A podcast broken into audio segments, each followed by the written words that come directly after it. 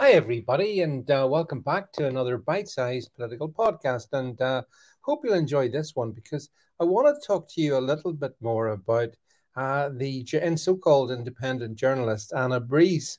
Now, I know I did a podcast about her the other day, but her behavior on social media content, continues to uh, uh, confound.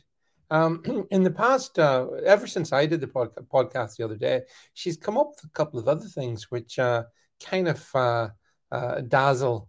And in the first instance, she tweeted, I think Gary Lineker is brave. Oh, she loves Gary. She thinks Gary's being brave and super duper courageous. Yeah, he does. She does. She thinks that. Uh, she also tweeted out uh, a criticism of GB News. Now, I have my own criticism of GB News uh, because I think they are heavily Ofcom controlled, but they do their best, I suppose, in the in the within the context of Ofcom. But anyway, apparently Anna Anna is not happy with GB News anyway. Uh, just like she seems pretty much unhappy across the whole so-called independent media. It's almost as if Anna is seeking to apply for a job back in the mainstream media from which she came from, of course. It's almost like that. I'm sure that's not the case, Anna, but you're supporting just about every leftist cause going at the moment, every big media angle at the moment. And that's a strange thing for an independent journalist to be doing. I mean, if you're sitting in my position, I look at the Gary Lineker thing and I uh, all I see is entitlement. I look at the mainstream media and all I see is entitlement. And then I look at you and all I see is you supporting these uh, particular individuals and channels. Meanwhile, you're launching attack after attack on the independent media sector. So I find this very strange, and I don't really know what to make of Anna Brees anymore. Uh, she's certainly, as far as I can see, not someone who we can um, uh, we can uh, uh, put any faith or confidence in.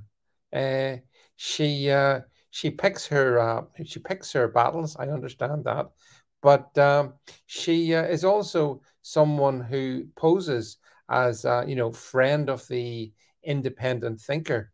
But all I see from her is groupthink.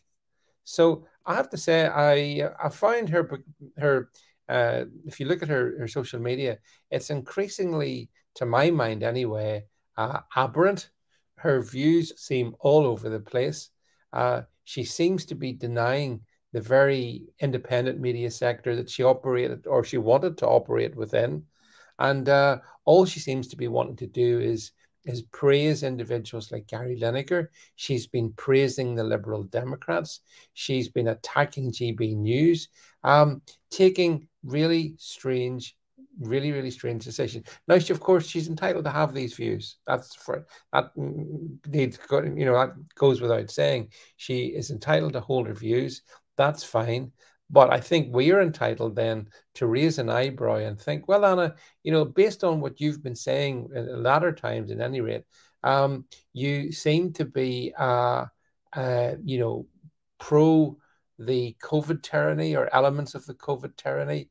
You, you don't seem to want to ask questions about the COVID jabs. You don't want to ask questions about individuals like Gary Lineker uh, and what he's up to with regard to match of the day and his tweeting. And by the way, he was tweeting Anna Brees that uh, the conservatives are akin to the Nazis. Again, as an independent, I would have thought that that would have been a little bit too much for you to even take rather than encouraging him. I wonder what other views that you uh, are there that you secretly would like to ha- have encouraged Anna. So there we have it anyway, friends. Anna Brees uh, showing again her true colors, in my opinion, anyway. And it's a shame because I quite, I used to like her. I thought she was okay. I'm going back, obviously, you know, before 2020, uh, when I was previously on Twitter.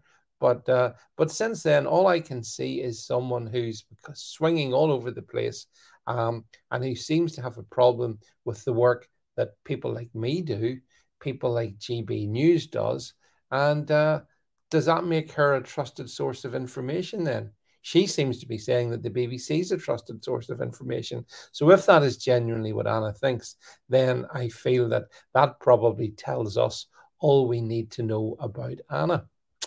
Thanks for listening.